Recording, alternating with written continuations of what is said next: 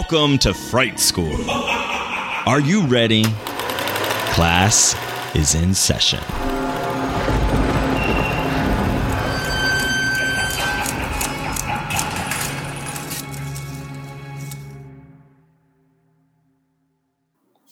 All right, welcome back to Fright School. Hello, Joe. Hi, Joshua. How you doing? I'm doing all right. How are you? I'm hanging in there. You know, it's been a long week. Yeah, well, is it is there such thing as weeks anymore? Are there days? Are there months? nothing. It, it, nothing is of any consequence these days. It feels Right. like, but, you know, because we're you know we're we're used to time existing out of time everywhere. Ugh, yeah, that is very true. I have such a tenuous grasp. The day, the weeks, I just keep being surprised by the day of the week. You know, thankfully my classes are like on certain days, so that helps keep me tethered a little bit. I'm like, it must be Thursday. Oh, see, like I, I'm just like okay, so I know that today I'm reporting because it's usually a Sunday at this time, and then I was like, and then I'm like, oh, and then Hell's Kitchen and is on Thursday, and Drag races on Friday. This is how I keep track of time. well, there we go. Um, so excited to welcome back to Fright School our dear guest today, Zakia. How are you doing with uh, keeping a hold of time? Not so great on that front. It is a flat circle. Um, yeah. Uh, but um, otherwise, you know, hanging in there, looking at, you know, maybe this purgatory of COVID may, uh, may we may escape. Uh, maybe by the summer, something like that. It, the the horizon is near. All that stuff. Yeah. yes. Yeah, Yeah. yeah. I hope. Um, I think uh, the latest reports were we're ahead on you know, vaccinations, I guess, from where people thought we'd be uh, this year. So that's great. Uh, more and more people I know are getting are getting vaccinated, or at least have appointments. So that's exciting. Uh, obviously, you know, we just still have to kind of be careful and keep our masks on and see. I'm not sure what the the discussion is about the. Um, the other strains right now. I'm a little out of the loop. I've heard of it, but I don't know if there's any serious like out you know outbreaks going on with that or do we I don't know. Well, I was watching Meet the Press this morning. Okay, yay. I've got, I've got some updates. No, it seems like, um, yeah, these strains are real. They're here. They're doing all the things. There's, you know, probably going to take over from what we had before, but they're treatable. So, like the ones that are dominant in the U.S. seem to be um, vaccines work against them, um, and uh, but the strains themselves are more lethal. So, like in many ways, it feels like more important than ever to mask up, especially if you're not vaccinated. And um, but hopefully, once we get to that herd immunity place, then it'll all just be you know America will be wonderful, just like it was before. right? And always has been. Um, Mhm. you know. So, Z, are you saying that like um, America will once ag- will will be great again? I think that's what I'm saying. I think like that's definitely something I want to be on the record saying. I mean, I mean, one could say I want to make America great again. Wait a second. I've seen what you. I know this I know. I this practice story. gotcha journalism. Oh gosh, Yeah. that makes you Sarah Palin in this situation. No good. no. oh my god. Um, I did read a story, very, very, very The Stand. You know, keeping with our Stephen Mhm. King uh, deep dive here, that a an infant was born with the antibodies, I guess, to a mother who had been vaccinated. I saw a story about that, um, and you know, that's kind of like you know the stand the whole thing where you know Frannie is pregnant throughout the book and it's like what will happen when her baby gets here? Will it you know will it die? Will it get the captain trips? Blah blah blah you know? Um so uh, i did see that story. That's cool. That's hopeful i guess that you know you know that's that's a thing uh yeah I'm, I'm guessing this is just going to be sort of like the cold and the flu and those things that yeah it'll mutate and we'll either have to get vaccinated for it on a regular basis or, or something will happen. I, I don't know. I am not a virologist or whatever they're called, virologist. I'm not an ologist anything yet. What's that? Are you an epidemiologist? I saw like a fight on one of these shows where they're like, well, it was an epidemiologist and a virologist talking and not a blah, blah, blah, blah, blah. And I was like, yeah, for sure. All you guys, you know.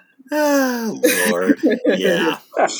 I love that. I'm not a viral. I was like, you're not a virologist. You're not like a, a study of virility. um, anybody watch anything good this week? Anything we're uh, getting caught up on, or you know, usual usual questions? Um, I did watch the four-hour Snyder cut of Justice wow. League. Oh, did you? What'd you think? Um, it is definitely an improvement. It is long as shit. That you, you would have loved it, Joshua. There's a scene with Aquaman where he retreats into the sea, and there's like a li- literal five minute long, like very morose Scandinavian folk song Oh, that these like like three very you know ethereal sisters are singing to like you know commemorate his descent into the sea. Um, and you know it's it, it was good. I mean, I think my the one thing that just kind of really made me laugh is um, there's a scene where one of the characters takes a pregnancy test, and the name on the box, the pregnancy test, is force majeure. Which, if anyone is a, if anyone's ever had to sign a contract, force majeure means act of God. oh So I was like, oh God, someone was having fun that day when they were like, what should we name it? What should we name the box of the pregnancy test? They they it force majeure. Um, and it had a, it, it it had an overabundance of like the the like scoring in movies. I love the scores in movies, but this one just had an overabundance of like um ah like the beginning of like Survivor. So it's like ah, and then like you know they do something and the beat drops.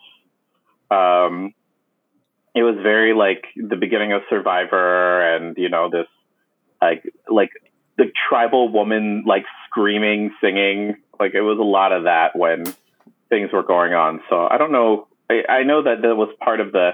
They spent seventy million dollars to do reshoots and re-edits on uh, Zack Snyder's original footage. So I don't know if they paid the part of that 70, $70 million was to, you know, have uh, a bunch of people like, you know, tribal scream singing as well. So, but otherwise I enjoyed it. It is four hours long. Um, so give yourself some time. Um, and No, it's ma'am. much darker. No. Um, it's no. Well, that's right. You're not a you. You don't do that. You're not a. I'm totally out of the loop with those movies. I saw somebody post on uh, Facebook or in something somewhere commented like, "Oh, I'm watching it. I'm watching like 30 to 60 minute like snippets," and I'm like, "Wait, how long is this?" So I'm like, if you're watching it in pieces, like it's not a series, right? Yeah, I'm a big like I love the superhero movies. I love the Marvel, all that stuff. I watch a lot of the DC shows. Um, but you say four hour uh, DC movie, and I want to, you know, fall asleep immediately. Like I, I don't know if I'm ever going to see this. Like, do I really need to know? Is something going to happen that I don't know about these characters? Like I've seen them in every um, format ever. Uh, do I really need to see it in a four hour like like indulgence fest? um, I don't know. I don't know. I, None I of feel- no one's like so so um the things I have seen about it, no one's so overwhelmed by how good it is that they're like that it makes me want to run and see it. that is that is completely that is completely accurate. Like if you, I was not overwhelmed by it, but there were things that I was like, what an interesting choice for Joss Whedon, who you know is a Mhm. pile of garbage, um, to have left things out from uh, Snyder's original vision. Because the whole reason we have the Snyder cut is because partway through um, through production, Snyder had a had a lost his daughter, And so his wife, who was also a producer, they left the production and they handed the production over to Joss Whedon to kind of figure out what was going on. And then Joss Whedon comes in and does what he did, and it ended up making the movie really shitty.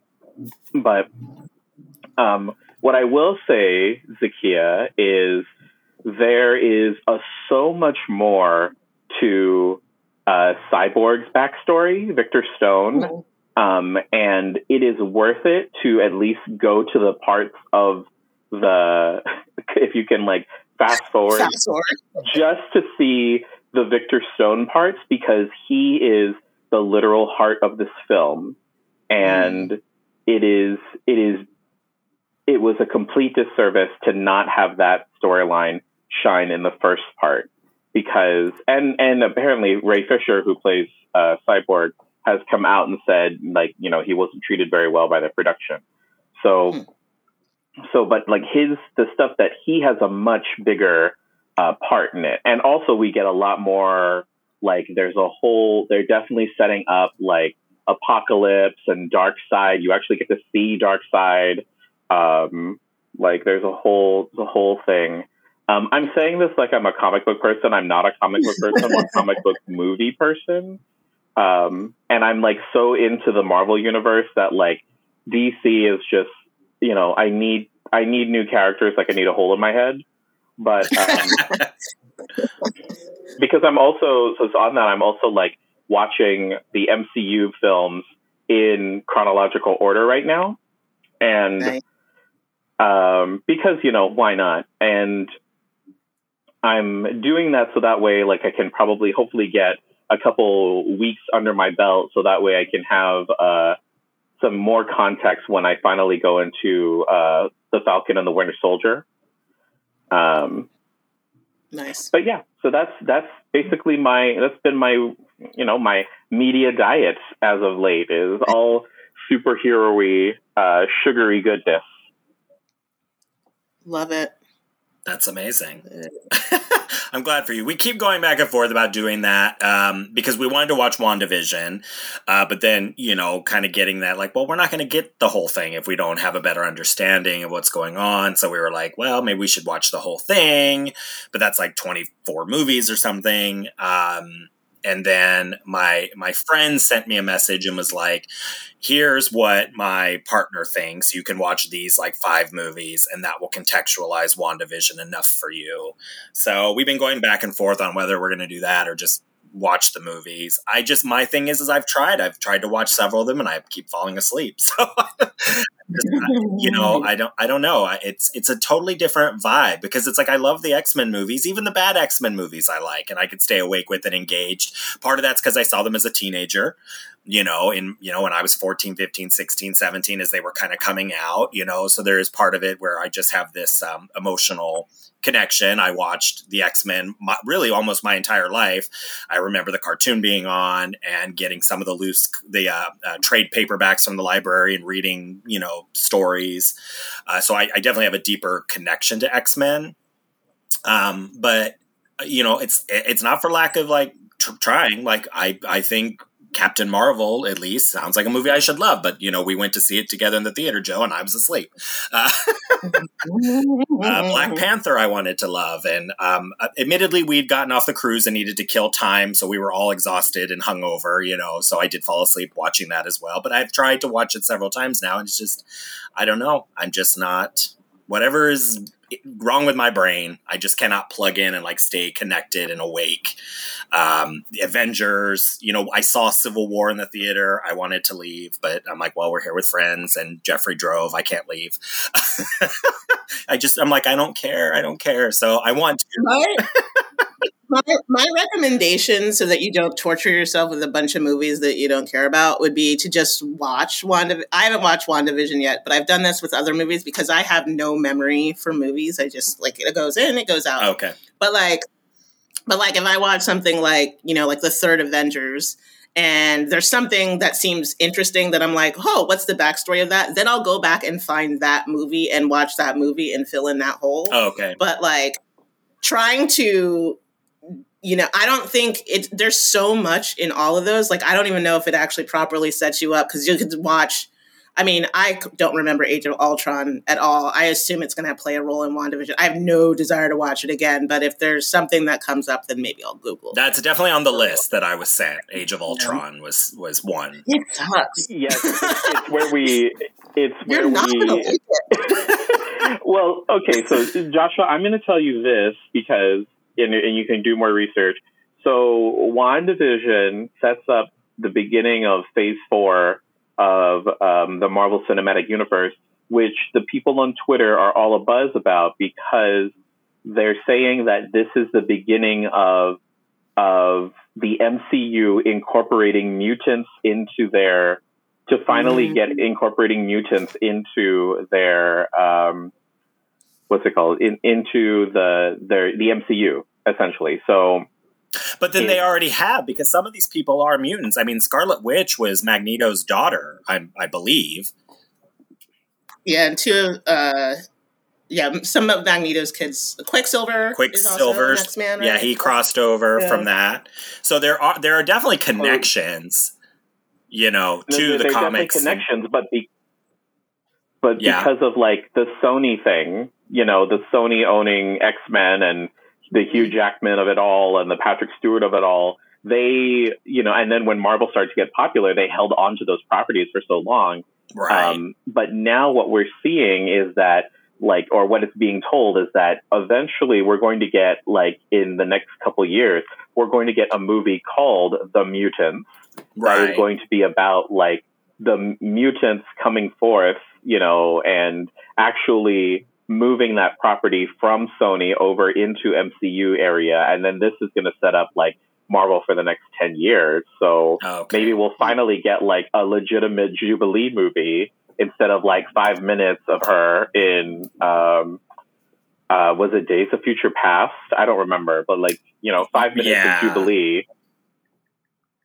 So but I mean, again, but like I agree with I also agree with Zakia. It's just like just go in because I think the thing with WandaVision is that for me it's such a love letter to um, sitcom television, and it was really like we have more money than God. What can we do about it? Uh, what can we do with it? Let's just go ahead and do this the way we do it, and it's going to completely, I think, revolutionize what is possible with television and streaming in the Okay. same in the similar way that like Game of Thrones did, right. um, like you know, more than ten years ago. Yeah. Yeah, I mean, I'd be very interesting. I mean, I because like again um, with the the crossover, um, like Storm was married to the Black Panther. I know that. I'm not sure what the future of that is. Um, you know, but I know there's lots of avenues to introduce, you know, more of like the X Men mutants into into that universe, even beyond the ones that obviously are already there, just with different backstories or they've changed things, you know, to kind of fit the fit the that narrative. Um, so we'll see. I will probably go to those if there if there's X Men stuff. But I don't know. There was also just something about the old. I, I think it's that too. It's like I really like that grittiness that the original X Men Mhm. movies kind of had too. That is also kind of the the Avengers and like this this MCU is very primary colored. Lots of you know red, yellow, blue. It's very you know just the world the, the way it looks is also part of it too you know like i like the kind of that gritty grays and monochrome you know that the x-men films have like the look of them uh, kind of like saw and those you know the horror films that have that kind of look from that 2000s period um, remember when everything looked that way it was all green and blue Oh, yeah. and i really was, uh, it aesthetically was because of Tim Burton. Tim Tim Burton and Batman like sort of set the tone for like everything for a while. yes Yeah, I um yeah and also i think with x-men you have some more moral ambiguity and a little less like gray areas about you know justice and things whereas in the mcu it's pretty clear cut you know it's good guys and bad guys there's a little bit in the you know iron man versus captain america stuff but it's not you know nearly as like fraught as you know some of those x-men stories so Yeah. maybe that's be the direction they go they're going in it seems like the DC movies are trying to be gritty, but they don't. They're just not enjoyable. So Oh, okay. They're a little too self important. Yeah. Yeah. I mean, like when you get Taika Waititi, you know, Taika Waititi to direct Oh, like a Marvel movie is huge news, and he brought his like sensibility, and it became one of the like of the three Thor films so far. It's like the most fun. You know, it's the one Yeah. that doesn't.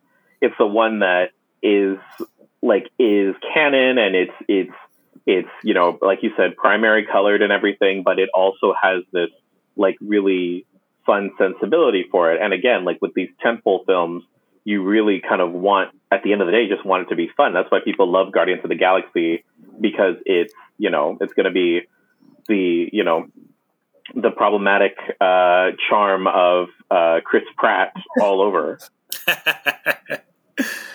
yeah. Well, we'll see what the future holds then. Maybe maybe it'll kind of plug into that part of my brain that likes that kind of thing. Right now, you know, for me it's more like I really loved Birds of Prey. That's also the misandrist in me. I am aware enough that I do prefer movies that are It was so good. no, I freaking love that movie. And Suicide Squad, I really enjoyed. Um, you know, I, but again, that is kind of gritty. The bad guys is the good guys. I love that kind of shit. I want a fucking decent Catwoman movie one of these days. You know, a real Catwoman movie.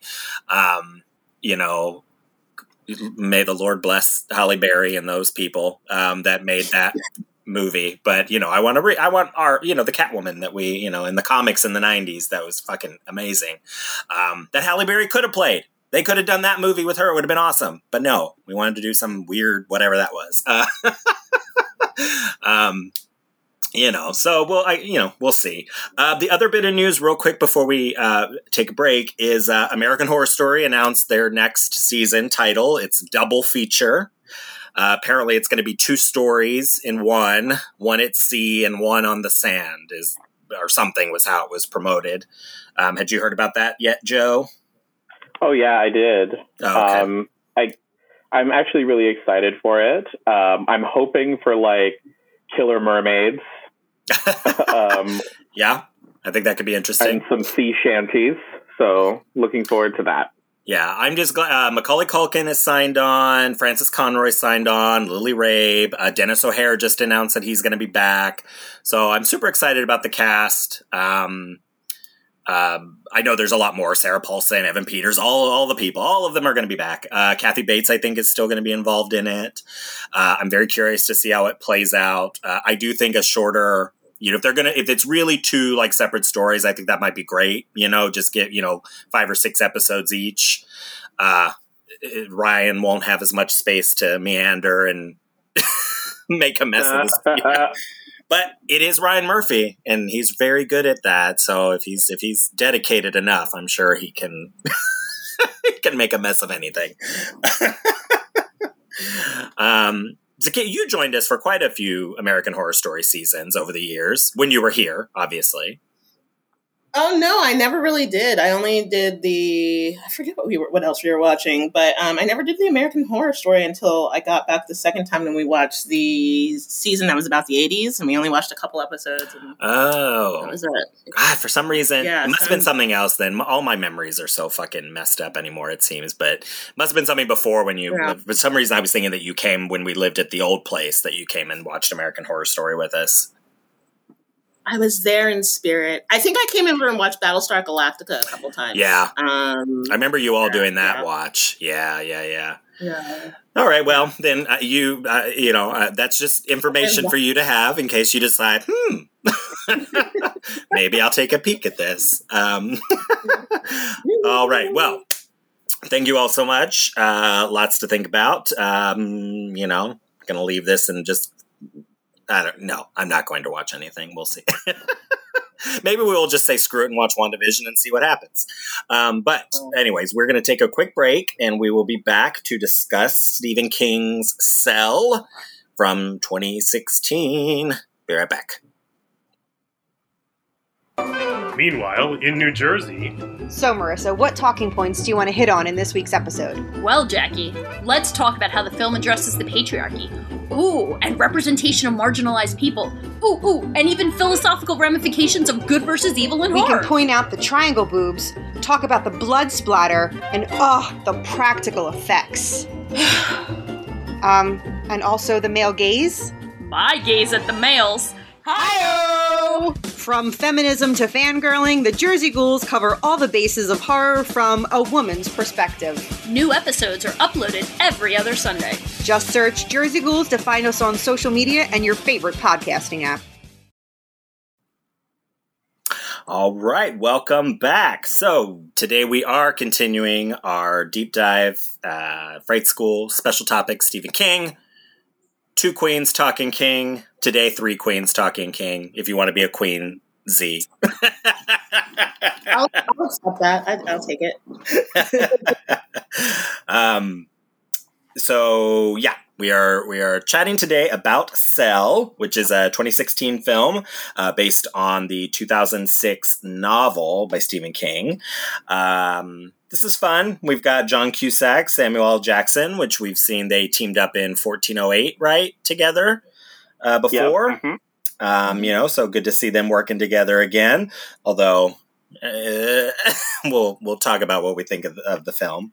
Um, you know, it's uh, about a rogue cell phone, the pulse they call it, that sort of turns people into these murderous zombies. That's uh, there you go. That's what it's about. Uh, Joe, what uh, as always, what did you think? this movie was like I it, it really had the um the flavor of like the gritty early 2000s like it wanted to be it wanted to be uh 30 days of night. It wanted to be saw but it wasn't. Um and i think like how much i dislike the movie i like dislike it so much that i went back to liking it so I'm like I'm kind of in the middle because it just seems so like such a bonkers premise, um, and also um, such a bonkers premise, but also like really like we get it, Stephen King, and we'll, I know we're going to talk about this, but like we get it. You're old and you don't like technology is what is the whole film came down for me. We get it. You're old and you don't like technology, and I don't mean to sound ageist, but like the whole thing sounds like it doesn't even sound like you know like a luddite like oh the technology is bad because the government's like no conspiracy theories. It just sounds like a, like a man yelling at the sky fist you know fi- shaking his fist.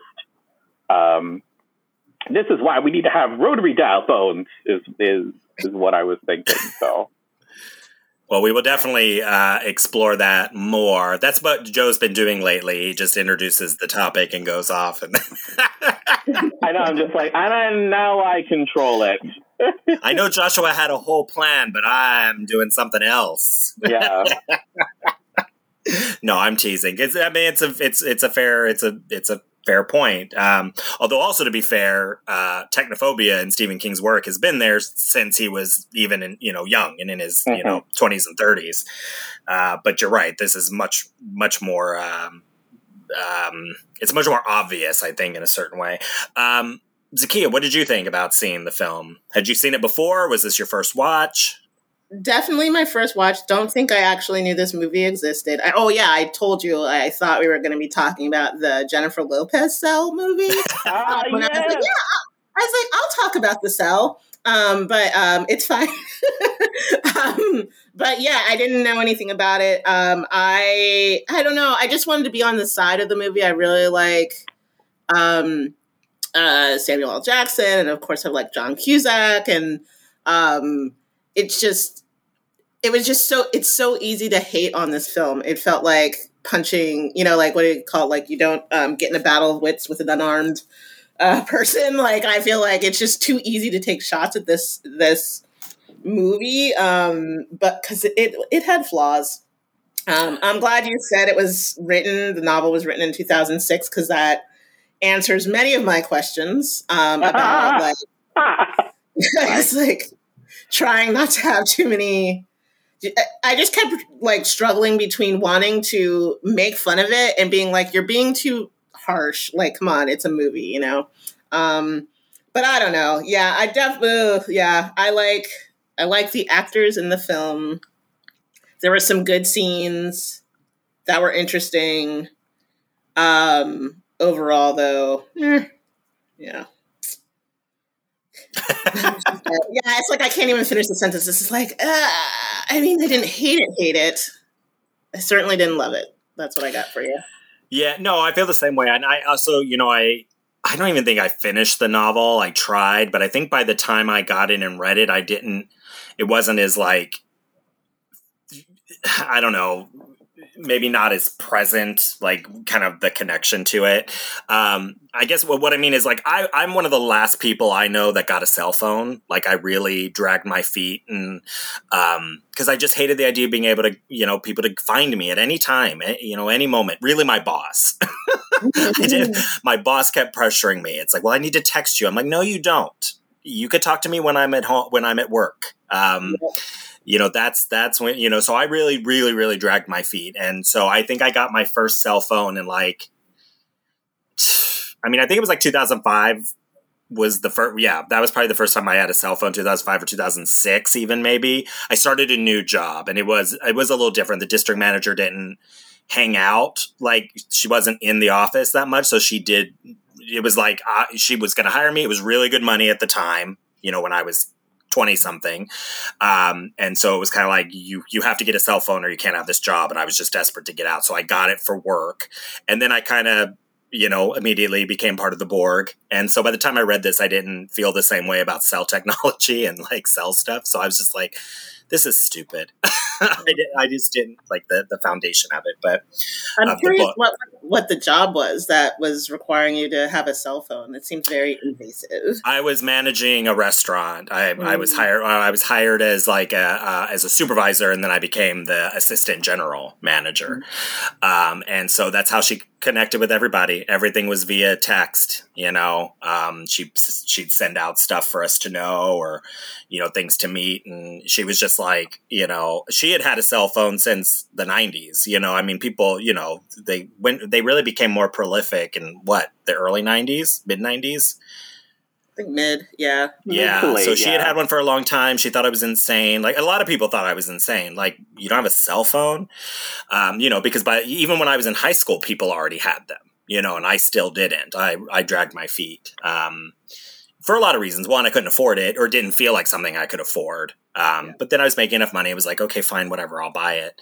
I'll have one. Fine. Um, you know, and then again, like I said, I quickly became just as you know all the things I did not want to you know you know be able to be get, get a hold of all the time and whatnot. So, um, but whatever. Um, the good news is, as we've stated before, we're not a review podcast. Uh, you know, this is this is sort of uh, you know about what what is the film about? What is it saying? And um, Zakia, I don't know if you can, in a nutshell, um, explain what you do for a living, how much you know, like how much you can go go into. Is, I, I, you know, perennial question. So many people wonder, what do you do though? Um, so uh, yeah, I'm a I'm a web developer. I'm a engineer. Um, I uh, build websites. Um, for those in the know, I use Drupal and I use PHP. Um, and I'm I'm full stack, so I also do the front end stuff. Uh, for the people who are not immersed in this world, I would just say that um, you know I write code all day, and yeah, a lot of the sites you build, um, I have played or, or not a lot of sites sites you've seen, but um, some of the sites you've seen, I've definitely um, helped build. You know, wrote the made the things happen. So I probably, probably say what they were because all my stuff is public. Like a lot of my code is public too. But I've worked on Comic Con's website. I've worked on the city of San Francisco's. I've worked on um, some stuff for the state of California, a couple universities in California. So yeah, yeah, that's that's job. awesome. Yeah, yeah, so that's kind of why I wanted you to join us for this conversation because I thought maybe you would have, um, you know, probably some intimate knowledge of the way you know technology and the way that um, we communicate via technology. Uh, I imagine that part of your job includes considering the way things look mobile, you know, mm-hmm. on you know, and how cell, you know, how we are using the cell phone. Um, and I'm curious. So, obviously, the first thing we can talk about, we'll just start where Joe had started with, with you know, like technophobia. You know, this idea, this disinterest, uh, fear of. Whatever you want to call it, of technology, of what it brings. We've seen it in the work of Stephen King. Obviously, we, we talked about Christine last week or the week before, whenever we did, um, and uh, about like car culture and, you know, how that, you know, kind of speaks a little bit to some of the technophobia that uh, that Stephen King has had in his work. This is obviously, um, you know, people there's sort of that idea out there, you know, this reticence of like, oh, everybody's got a cell phone. Everybody's like, you know, like I said, the Borg, you know, we're all this kind of hive mind. Um, and I'm just wondering if, like, how long you've been doing this, like, that transformation in culture. If you could speak at all to that, sort of like how yeah, it's interesting because when I first started um, doing web development, everything was desktop. You know, it was like either your big thing, honking thing that sat in a, you know the same room of your house and didn't move, or um, the fancy people had laptops. You know, like us uh, tech people had laptops, but um, you know we weren't thinking about phones in terms of like our work. And then around, I would say like 2009, 2010, we had to start thinking about, oh, this person could be looking at this on like a cinema screen or a tiny little phone. And you have to make things um, um, available to all those people at the same time, right? Like, because you usually don't know what device they're using until too late, kind of in tech terms. So it's interesting because um, uh, I think with with regards to this movie, because one of the things we have to think a lot, consider a lot in our work is people's technophobia. Like, we, um, you know, for good and bad reasons, both old and young people have fears of phones, you know, fears of like being tracked or something like that. It's interesting that the plot of this movie is like, oh, everyone's going to get a phone call at the same time, and that's what's going to happen. And it's like, obviously, right now, no one would even answer their phone. Like, it's just like these weird, like, kind of turn it off, you know. I mean, even stuff with like people are tracking me, my location, blah blah blah, and it's like just turn off location services if you're really concerned about it. It just means you won't be able to use Google Maps, so that's your trade off. Um, no one's forcing you to use it, but um, but um, yeah. So so like people's lack of understanding of how technology actually works, you know, or like thinking through what are actually the what's going to really happen? What's the practical way that these things can be um, abused, manipulated, um, used to take advantage of you, whatever? People don't have a good sense of like what those really are, and they're just scared. So when we're doing like right now, um, yeah, again, my stuff's all public, so I don't think it matters. I'm working on some stuff around vaccines, but like, do you collect people's data when you're trying to help them through this vaccine process? Because no one wants the government to have their data. That's smart but do you really want to enter your full name, address, uh, help, private, pre- previous health conditions, and like 80 things for every single time you want to refresh this site to see if there's even a freaking appointment? You know, like, so, so, and like we could save that data for you, but most people are really just, it's going to keep them from getting an appointment. So, like, those are the kind of challenges that are real when dealing with technophobia. Um, and I think it's, you know, it's like movies like this and, sort of some of the fear mongering in the news i think put the emphasis on the wrong thing a lot of the time. Like like you know this scenario in this movie the fear of it is like seems entirely implausible. But there are very real things that can happen like your phone um, that you should know about your phone and ways to like protect yourself quote unquote that a lot of people just don't know or don't care about because they're not as like sexy or they require a little more and some of it's hard because it is actually like you do need some tech savviness in order to do it. Um, but yeah, so so it's just um, it's just a challenge. It's like uh, I think an industry wide challenge is like a a scared public, and uh, you know, we're not all bad actors. We're not all trying to steal your data and put microchips into your arms or whatever else. You know. I think that's awesome. I think that's an awesome point. I see that again. This is why I love having these conversations because yeah, people are concerned about the wrong things. And you know, people say that all the time. Oh, the government. Oh, they're trying to track me. And I'm like, well, do you have a driver's license? Do you have mm-hmm. you know, like there are lots of ways that uh, information is out there and that people you know it's like mm-hmm. if somebody wants to find me they can find me they don't need to track my phone i'm sure they could just mm-hmm. show up here um you know i mean government agents, whatever they might be. Um, you know, but I, I, I, yeah, I love that kind of point of like, yeah, there are other, there are bigger concerns. Um, I think that's, uh, I think that's very enlightening. Um, you know, and also this idea of like what information do people really care about or want? You know, too. Like, do you really care where Bob whatever lives and what he's doing? Like, no, we just we want to get you vaccinated. We're we're here to help. I like that conversation of like, um, I don't know if that's like just like the egocentrism of people, you know, of like general of like, oh, the government wants my information. It's like, no, people generally probably don't care. Um, well, but then there's also there's also spoof sites, right? So like this is where it gets tricky, right? There's Right. spoof sites that would be like trying to collect your information for nefarious reasons that would look exactly like the real site and you want to make sure and if people don't know the difference how to tell it's the little lock in the corner of your browser um, if that like green if that lock isn't there then chances are that's not the real site that's not the real place right um, so things like that, like those require some sophistication. Um, so you know, people who aren't you know as heavy will rightly be like, I'm not putting my freaking phone number in anywhere. I do not want to get spammed. And so I can understand that too. You know, like yeah, give them the benefit of the doubt. No, yeah. No, you're right. Yeah, absolutely. No, that is very true. Yeah. Too. I mean, yeah, I can't I cannot refute that. That is that is Yeah. the case. Um Joe, you doing all right?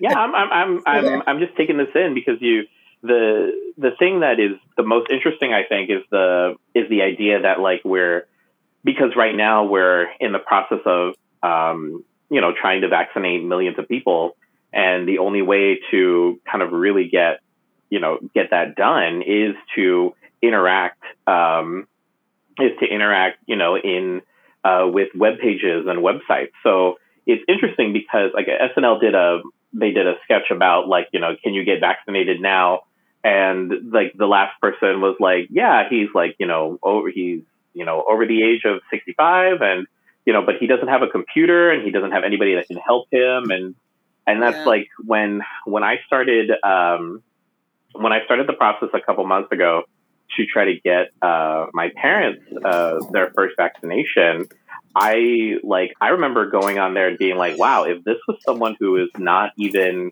like remotely remotely, you know, dabbled in like waiting on forms or you know, or like Mhm. filling out forms or just even like basic computer stuff, this would be very difficult for them to to navigate. So I, you know, I I put out on the socials, I said, hey, if anybody needs help, like you can just message me and I'll help you because this is very this is very difficult for people who don't interact with the computer in this way. Um, Yep. And I think like you know my I think my years of going to Comic Con and you know having to sit through and like hit refresh and go into waiting rooms, you know, really helped me. But but yeah, so like I think we're we're definitely dealing with that um, right now, and then also just like general mistrust of well, there the mistrust of like the vaccine itself because the vac you know that's a for as a form of biotechnology. So you know we're those are things that are are very much that we're dealing with and it's it's interesting to hear it kind of on all sides of it where you know people who are you know it's like you if someone says they're afraid of technology like that doesn't paint them as red or blue like it really there's there's good reasons for them to be either Exactly.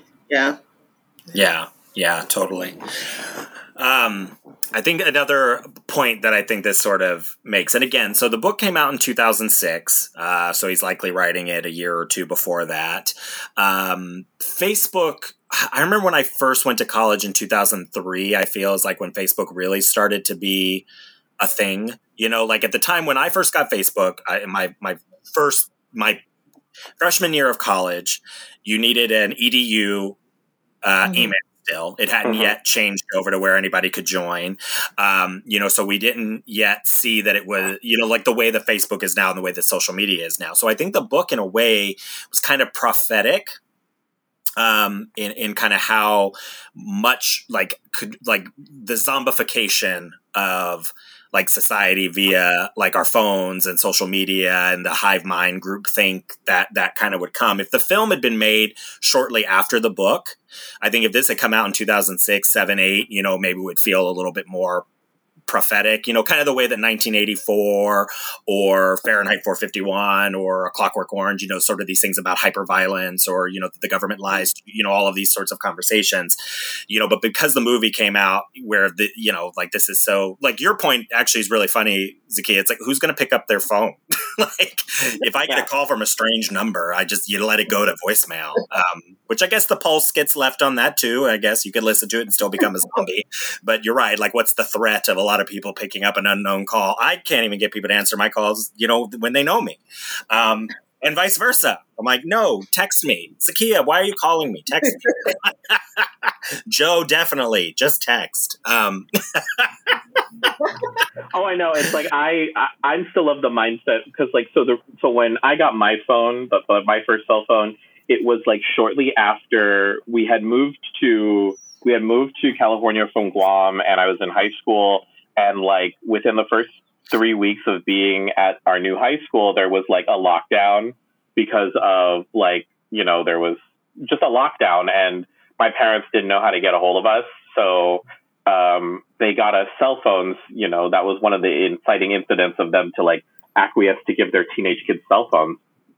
But the thing about it, the thing about it though, is that like, um, so like I've always heard it as like in my mind, it's like this is an emergency thing. Like this has always been like if, if in the event of X emergency, and like you know now being more sophisticated about how like well, in the event of an actual emergency, like you know, cell towers would probably go down, and they would very, it would very much be in the in the dark. Um, so so yeah, so it's like it's interesting to kind of see this come out. Like what iPhone first iPhone comes out 2007, I think. So this like the novel predates the iPhone. If they had released the film around the same time that the iPhone came out, like you, I, I bet that it would have been um, a much better reception. Uh, mm-hmm. Not to make a pun, but it yeah, I think it would have felt more immediate, you know, more yeah. like you know, like a warning rather than you know, we kind of already know. Like we we know we have, like something has been traded. I mean, and again, I think that that it, you know there are lots of good things about social media. Uh, there's lots of, you know, especially now in the pandemic, I think it's saving a lot of people's feelings of isolation. And, um, you know, if, if this had happened 20 years ago, we wouldn't be able to just you know have video calls and whatnot and you know feel, feeling like we were connected. Um, you know we've seen the the role social media can play in political movements in spreading information in documenting you know because we know we can't trust um, the mainstream media to you know and, and, mainstream journalism to do that job any longer. Uh, you know but there is still like a lot of fear around it too and people like oh no i don't have a facebook page or no i don't deal with twitter or instagram uh, you know and that there's this sort of um, hive minded you know that kind of happens with it. Uh, i just think is another kind of part of that like technophobia uh, conversation to some extent. But i mean again i mean it's not even just old people. Like i mean you know when we when i was uh, still working at the psych clinic uh, and it was like we're going to move to video visits and you know i i talked to a lot of our young like younger than me like in their 20s like oh i don't have a cell phone or i don't use apps or my i don't have a smartphone you know i just have a whatever I don't even know what they are. what what is a phone that's not a smartphone anymore? um, I guess you could pick up like a those Nokia type phones. I don't know. I don't even know. Yeah, I yeah, he, no, not full featured is I believe what we call them. it's not a dumb phone. Uh, it's not. It's just not fully featured. you know, so a lot of you know, I mean, it's not just something that is just a, an ages thing. And again, I actually, you know, a lot of my friends who are older than me, you know, in their 60s and 70s, do have Facebook pages and Twitter pages and they keep up with them. And, you know, so it's not even as if it is tied just to, you know, to age. You know, that does happen. And I, a lot of people are like, oh, you know, this person, they're probably old. It's like, no, they're, they're not. They just don't want to be part of this, whatever it is. this digital reality. Income plays a role in oh. income oh. and neighborhood plays a role in like people's right. access to technology and their comfort with it. You know, like if you live in a household where there's exactly, you know, you hear this a lot with the remote learning, like there's where there's only ever been one laptop and suddenly you need mom, two kids, and dad all to need to be on Zoom meetings at the same time. Like that's a technology problem you've never had to encounter before. Right. You have to encounter it in a high stress situation, and people don't think when they're stressed out. Which is, you know, a, another technology problem.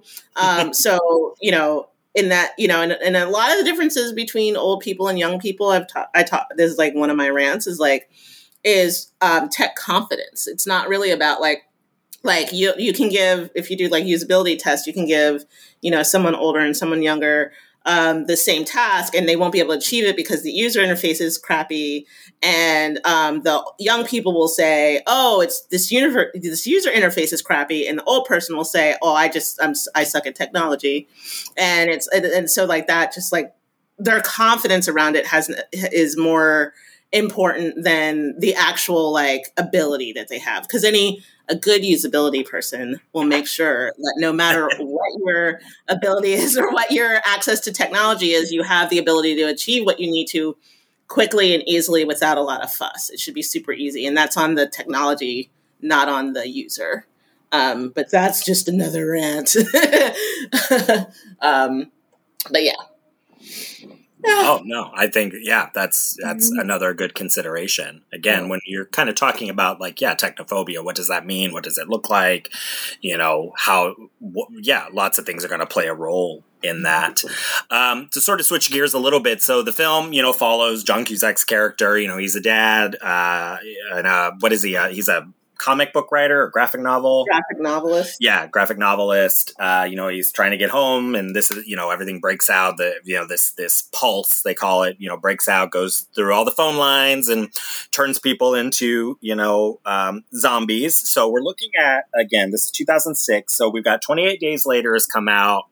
Dawn of the dead has come out sort of reinvented the the um, zombie genre to an extent you know kind of reinvigorated it in this time um, you know, right after the uh, in that time after the September 11th attacks, when you know, sort of terrorism is on everybody's mind, this sort of hypervigilance, uh, you know, so of course we see a rise in like apocalyptic films, you know, things like that. It, that that's kind of like the the perfect breeding ground to make something like a zombie film where the zombies are very fast, it's unexpected, it's a disease, or it's something that just like, you know, really quickly disrupts the lives of the people involved.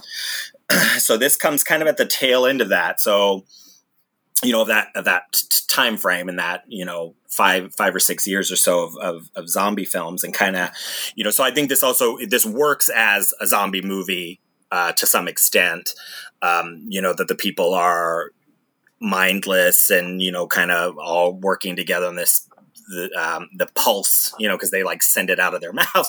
I've seen this movie twice. it's just it's so like, but I like the ideas of it. Again, you know, it, it could be a stronger film, but I, I do like the conversation. Uh, you know, and I make jokes all the time about that when people are like, "Oh, when the zombie apocalypse happens," it's like it kind of feels like it's here to some extent. Um, you know, we're we're carrying our brains in our hands, our my external brain. That's why I call my phone a lot. You know, my my external mind. Um, you know so i, I just think you know it it's trying to operate as that like as a zombie movie. Um thoughts so joe? did you start to say something? Sorry. Yeah sorry. It, it, it's so funny that you're saying that because like i think that the movie was released what in 2016 right? Oh yeah. sorry 2016 so, sorry i keep saying i keep thinking of the book. I keep mixing their dates up. Thank you so the movie was released in 2016. At this point, like you know, John Cusack's career is on the back nine. Um, Samuel L. Jackson has uh, Samuel L. Jackson has already done a couple Marvel films, you know, and and has finished all but finished his his stuff in Star Wars. So there is no real reason he needs to do this um, other than maybe because he wanted to work with John on something again. But I feel like the the film itself, and I, this is going to be a very cynical take. Um, welcome to my cynicism for those who have never heard it before.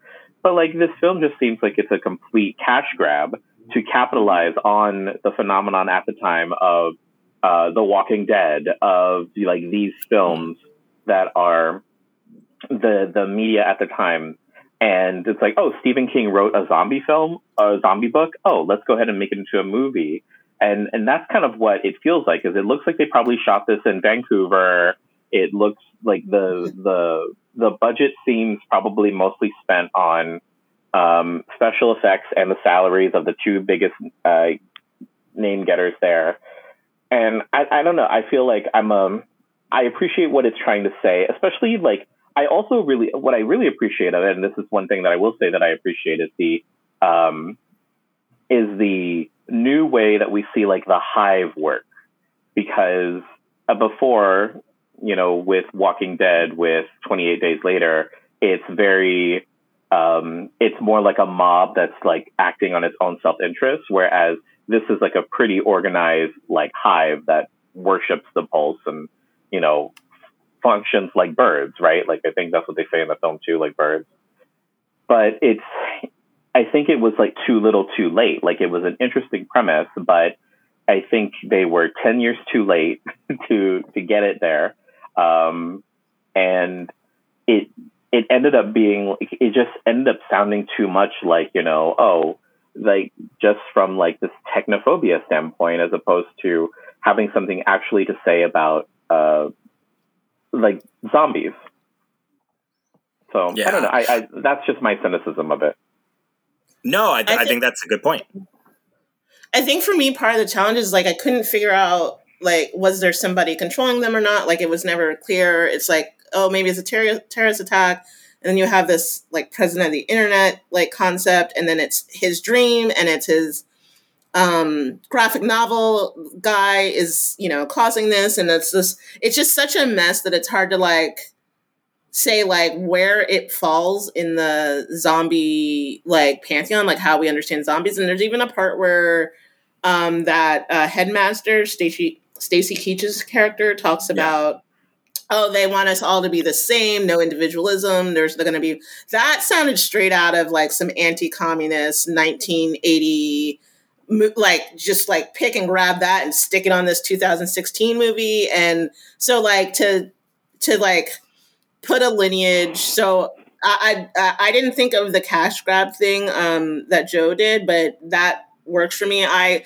saw it as like, oh, maybe John Cusack and Samuel L. Jackson just want to like hang out and smoke weed like for like a month. And, like, like I, that'd be a good enough reason for me to want to like make a movie, like for you know whatever. Like, um, um, and I think wasn't Cusack like an executive producer or something? I don't know, but like so whatever. Like, yeah, I just think like it's hard to, for me at least, to um, say like, oh, it it's it's it's either expanding on the existing zombie genre or um, doing something. It's definitely doing something different, but it's hard to kind of suss out why and what the what's it is it actually additive or is it just different for the sake of being different? You know.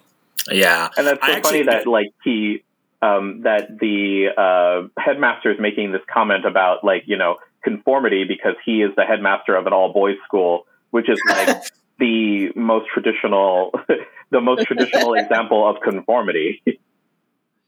Yeah. No, yeah, great point. Um, and I and to your uh, Walking Dead point, this was actually filmed in Atlanta, Georgia,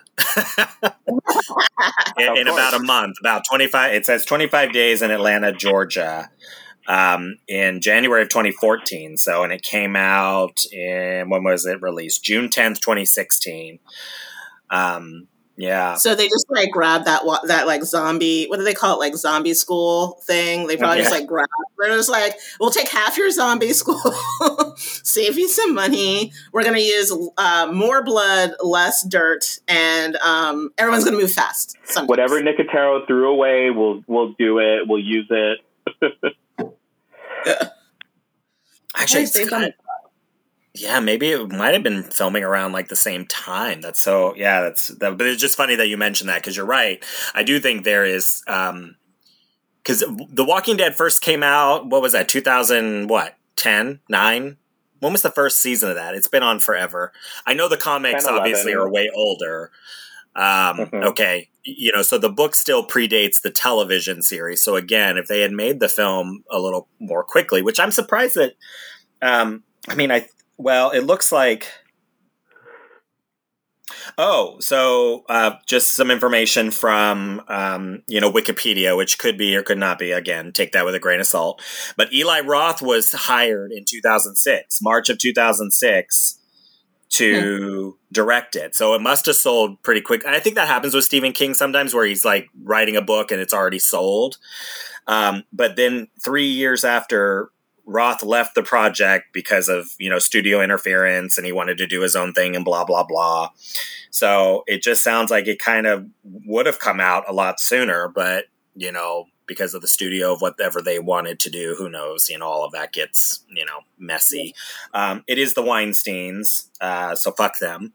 Uh, but um, but yeah, so maybe it would, if it would have come out before then, yeah, exactly. It might have felt a little bit more um, prescient, you know, prescient or whatever. You know, uh, like I was saying earlier, it would feel a little bit more like it was saying something new. Um, again, I do. I, I also appreciate the. Um, the hive and that bird thing and kind of the way that worked even though we kind of saw that in the happening as well with the plants and they were like working together against us or whatever um you know so yeah i don't know but again i mean i still think you know it, it has something to say you know in the ways of like you know our the the cultural anxiety at least coming out of you know when he was writing the book and the state of things at that time you know still find their way into the book and can still serve as sort of a um you know an anthropologic anthropological you know look at that time and you know to kind of see like we've said on the show before like sometimes it takes 10 or 15 years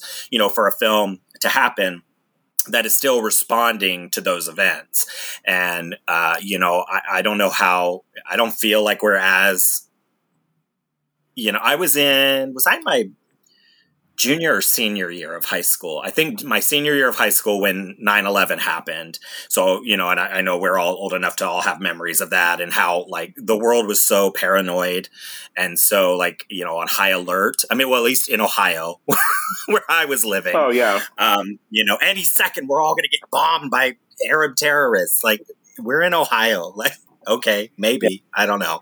Um, uh, but that was Pennsylvania's next door, and there, there was uh, one of the hijackings was in PA, was in Philly, uh, Pittsburgh, so right next. well, there you go. So I'm sure you definitely saw the direct, you know, results of that kind of that the high anxiety, and that it lasted for you know several years. And obviously, I think the torture porn, you know, wave happened after that as well. And you know, we're seeing those films like Saw and Hostel, where like you know Americans don't go anywhere foreign because something terrible will happen to you, and um, you know, there was just an an, an uptick in that sort of um, fear, and I think this is another example of that. Um, along with having the technological, you know, concerns of being tracked or being, um, you know, pulled into this, you know, hive mind.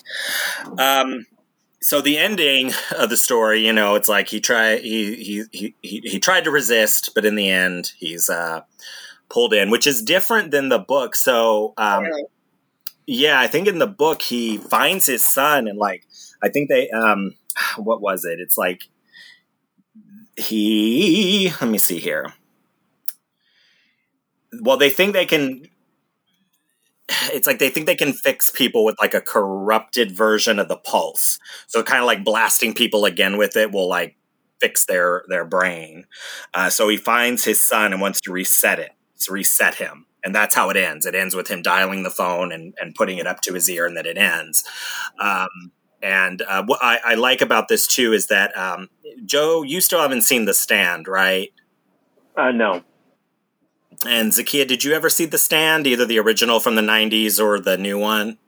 I saw the original in the '90s. I'm not sure if I watched the whole thing, but I watched a lot of it back in the day. Okay. So the stand, even though it's about like an apocalypse and it's about the end of the world, you know, and ninety nine point nine percent of people die in it, and you know you're left with this small band of survivors.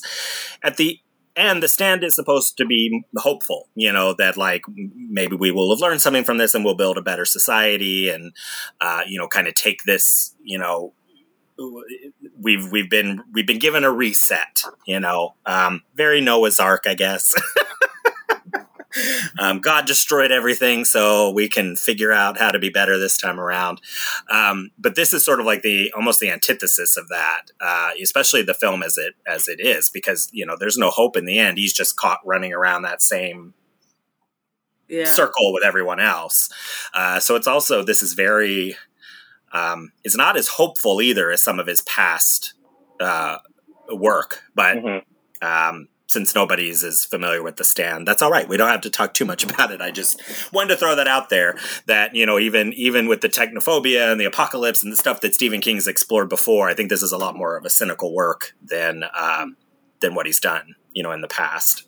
Did either of you figure out what the motivation is of the pulse or the individuals who were pulsed at? Like, I, I think that was another thing. Because so, like at the end, he's running around in a circle with everybody else, but like, why? Like, what?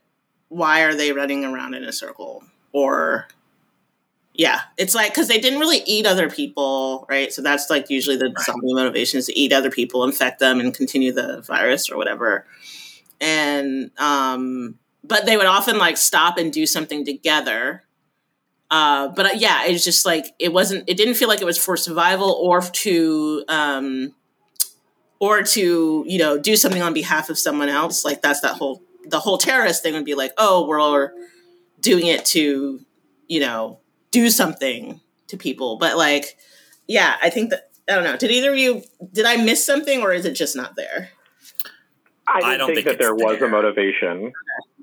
Yeah, I think that's for us to fill in. Again, is this a conversation about uh, terrorism, you know, and some nefarious foreign government has, you know, done this and it's gotten out of control, like the stand, you know, that's definitely this sort of government as, you know, the enemy and as this, um, you know, evil force uh, within the work of Stephen King, you know, so you have the military makes this virus as a biological weapon. Oopsie, we dropped it or whatever. Now everybody's got it and we've killed everybody.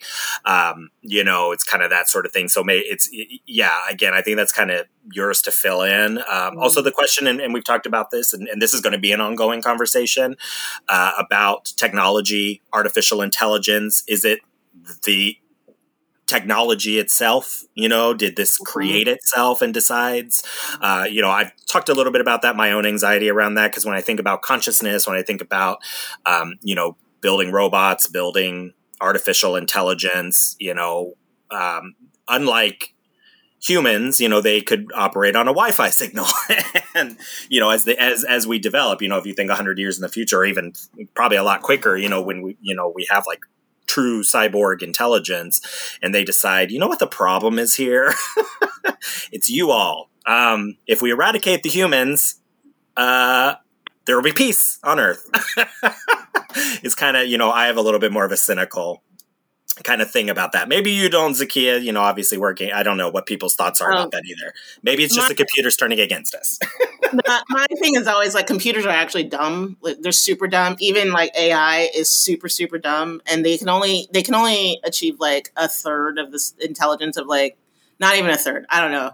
It- It's just yeah. So it'd be it would be quite the leap to be able to get a computer to do something that you didn't specifically intend it to do. It's like really really hard. Um, even like theoretically or conceptually like there i just it, it's it, it's hard for me to imagine what how that would happen you know so Because you um, build, I mean, that is artificial intelligence. No, I mean, you're building. You you Yeah, it's like- kind of. It's like algorithm like we use the word algorithm a lot like the algorithm is doing this it, it's really and that is sort of it's like a learning it's like based on previous behavior it's doing something blah blah blah machine learning is all that but it's really like at the end of the day it's a bunch of if then statements if this if i have these things do these things and it's like if you don't do the do then it, you can't um, make it go and um, and like i mean I, I think there is a real everything that humans can do you can make a you can figure out how to make a machine to do it. And so like that like the dog the the the the robot dogs on new york city like it's not that they're going to on their own decide to be, like murder humans but it is very possible that like the humans that are building them will be like hmm can we give it a gun? Like you know like and that won't be like some like you know super technologically like some genius will come up with some way and the, the technology got out of the hand. It'll literally be someone be like ooh let's put a gun in its hand. You know like it won't be you know like that's that, i mean it will you know it's like it's not that mystical or magical. It'll just be some asshole.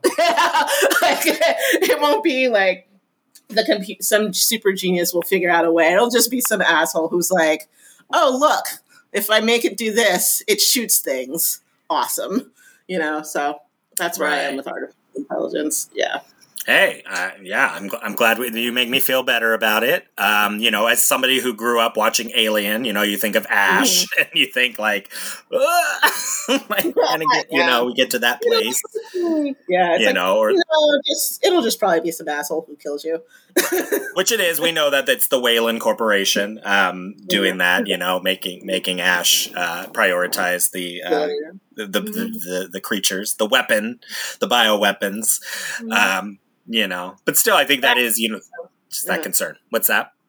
I was gonna say that said, I don't have like a, I don't have any of those smart things in my house. Like I'm, you know, I'm not all t- pro technology all the time. I definitely think like place and time, and there's a lot of because they are dumb, like because they don't perfectly understand our words. They do, they make mistakes, like calling the cops when you're having a discussion, and you end up with cop, you know, like so those. Those things worry me more than like actual artificial, art, like in, uh, artificial dumbness is more my fear than artificial intelligence. That is so funny you bring that up because we recently, so we replaced almost all the lights in the house with these like smart lights, you know, because we wanted to be able to control the colors and, you know, whenever life, you know, where, whenever we're allowed to have people in the house again and throw parties, we want to be able to have different lights going and, you know, create different environments. And it's just nice to be able to, you know, kind of control and dim everything and do that without having to like install, you know, the, equipment for that. So we got that. It's an app, and I'm like, okay, this is cool. I like the app. Well, you know, Jeffrey's like, this is a lot to have to do this by an app. I mean, so he got an Amazon um, Alexa, whatever they are, the Echo. Um, Alexa. So he got Alexa. And because then you could say, Alexa, please turn on the lights or turn on the kitchen lights, turn on the living room lights, you know, but this is just like my, like my weirdo anxiety because he'll be like, Alexa, kitchen lights on. And I'm like, you have to say please because she's going to remember. like you have to be polite to her so that, you know, when she, you know, so that when she takes over the house and like locks us in here, you know, it's going to be like, she's going to remember that I was nice to her. that I said please and thank you. oh man, see, I have a I have a friend who like who like when he got his Amazon Echo, he was like, Alexa, play this song, and then he'll play it. It's like, bitch, Alexa, turn that bitch down, and I'm like, whoa. I was like, you need to be no. like, you need to be. First of all, your misogyny is showing. Secondly, uh, like you need to be nice to exactly what you said. You need to be nice to her because eventually Alexa's going to come for you and come for your gig. Uh, yeah. So I think about that and I think about the listening thing and, you know, and, um, yeah, the, that, that, that, the whole thing. I was just like, I did not want, I was like, I'm fine with the app. Like I turn, I use it in my office. I turn the lights or I change them. I just use the app. It's fine. Um, you know, but I could see it. You know, I mean, you get up in the middle of the night and you want to turn the lights on. Like I could see you don't want to like fiddle with your phone, whatever. It's Mm-hmm. it's nice, it's convenient. I get that, but I'm also just like she's gonna remember all of this. Be nice to her. Be kind. Uh, Are you nice to the toaster too? am I what? nice to the toaster too. That, Oh, no, it's true. It doesn't talk, and that you know, it's that whole thing. It's like it's very strange, like that kind of anthropomorphizing of things. You know, it's the same with those dog things you're talking about. I, you know, I took this neuroscience class, uh, neuropsych, um, and she showed us, uh, you know, because or no, it was my theories of consciousness. That's what it was. That's actually what gave me all of this anxiety. is like talking about what is consciousness and like how do humans have it, and you know, if I'm the only human, does it matter that I'm an I? You know, would there be an I? You know, so it was that kind of conversation about how we co-create the world and we co-create consciousness. And, you know, and that's what started giving me that anxiety of like, oh my gosh, if we do have like intelligent robots and they start, you know, communicating with each other and building a consciousness, like what does that mean? And so, but one of the things was she showed us like videos of those police dog Mhm. things that th- they weren't that yet. They were just you know whatever it was. Just yeah. you know, but they showed like people kicking them over, and it, it made me feel so sad. Yeah. and it's like it's a machine; it can't feel like whatever, blah blah blah. But I'm like, it just you know, it messes with like the emotional um, thing. You know, I think the same like the Animatrix when they did that, and they show like the humans beating up the cyborgs and like tearing their you know fake skin off. Blade Runner, Blade Yeah. Runner makes me very sad. Like I don't know, I get this really weird attachment to like and and um, um, artificial people as. uh um, Well, it's oh, good because that means you have humanity. Because like in order to to like like you have to dehumanize in order to cr- commit violence, right? Or to like do like hate and stuff. Like you have to find a way to dehumanize people. And like if you have less of a capacity for that, then that's a good thing. So you so so always suffer the Alexa. Always be kind. Keep that kindness. oh, I love that. That's that's like the perfect place to like wrap this conversation up. Yes, be be kind. Um, you know, it is. It's very I don't know. Technology is again. I like the way. Of course, obviously, it improves our lives in a lot of ways. We've uh, been able to advance as a species. Um, even though sometimes we do feel like uh, cavemen throwing digital stones at each other, but um, you know, there's also a lot of those benefits. So, uh, but I don't know. You just worry when the other shoe falls, especially with like machines of war. It's just like I don't know. If we kill all these Yeah. people, then we then we can just be here together. The Matrix. Uh, uh, alrighty. Well, um, that was a, a fun chat in our uh, Stephen King deep dive here. Any other last minute thoughts on anything in the film or anything we want to throw out? I did want to throw out just some of the language in this film was so hilarious that it can't. It has to be discussed. Like, Okay. like um, they call that kid the scholarship boy. Um, at one point, John Cusack says, "My I put on my rock and roll T-shirt." Um, there, I feel it feels like rage. Um, the devil's intercom. Uh, human beings. human beings are the religion of the angels. Like I have a whole list of them. Like I'm just like, did they just say like that is bonkers language? And I don't know if it's Stephen King or the uh, screenwriter, but like it should. I imagine not a ton of people are going to watch this movie, and so like people should know that these quotes exist. Like they're just, I mean, the fact that there was a whole thing about like the president of the internet, like yes. no, What? Yeah. it, it was very. well, Stephen like, King wrote the it was very, screenplay with ugh. oh really? with with Adam El- Alleca. Well, the thing about I think like Owners. I think they made this film because like Stephen King needs to release an adaptation once a decade, or else he like will perish. It's like you know, so so you know he needed to get this in. Uh, he needed to get like this in because it didn't seem like Doctor Sleep was going to make it.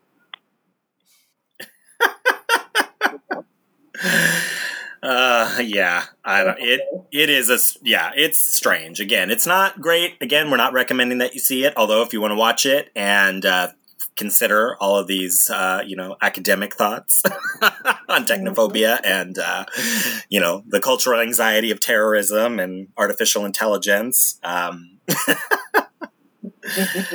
I I think it is. Uh, you know, there's something valuable here. Again, much like our thinner conversations, not like it's some awesome film, you know, but hey, there's lots of lots of good stuff to unpack in it. Uh, and you know, this isn't a conversation that's over either. You know, we're going to continue to have conversations about uh, technology. Um, you know, I was I was talking with somebody about like industrialization and you know how a lot of people, you know, how that was such a concern almost hundred years ago about you know what factory workers would do when you know machines took over. And like that's still a very pressing concern you know as more things are automated as more uh, jobs uh, can be done by machines. Should they? You know like do, do we have a uh, this moral responsibility to make sure that people have work and have access to um, to income the basic income conversation? I mean all of that plays into you know technology conversations about technology technophobia. I think that i think that's also a big part of it. Um, you know so this is not a uh, dying conversation by any means. this is certainly not the last thing to say. Of, this film is not the last. Like, oh, well, cell phones are here. You know.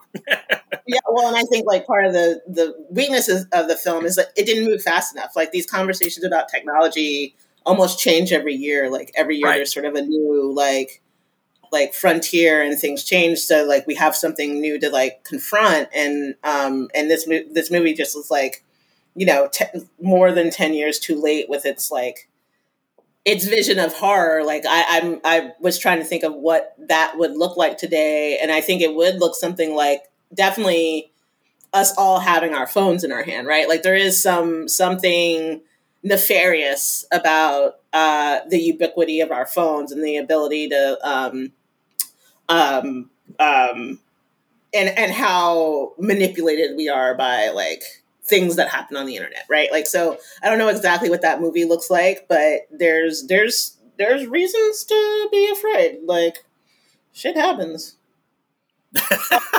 Absolutely, shit does happen. Um, that's that's my quote. Yeah, excellent point. Yeah, that exponential growth, and yeah, yeah. So, alrighty. Well, um, Kia, thank you so much for taking time out of your out of your day to join us and, and chat about these things, and thank you for sharing your, um, you know, your your knowledge base, and uh, you Always know, a pleasure. especially when it comes to these things. Joe, uh, as always, I love doing this with you. I'm so glad that we got to do it again. And so uh, next week we will wrap up. I think our um, Stephen King, our March Stephen King conversations. It's going to be Yeah. fun. We we're, we're almost there. We are almost there. Another series almost down. Uh, so, alrighty. Well, thank you as always for listening. Uh, I'm sure you're listening to us on our cell phones, which now you're, or on your cell phone, which now you're looking suspiciously at, maybe. but we appreciate you, dear listener. Uh, remember to tell your friends about us. And um, we'll see you again next week. Good night.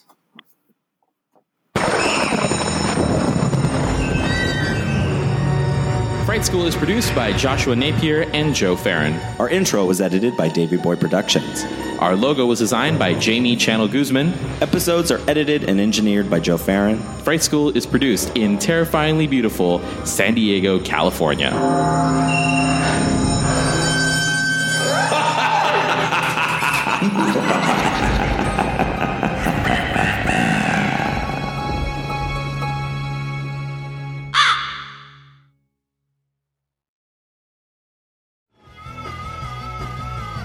You're listening to the Geekscape Network.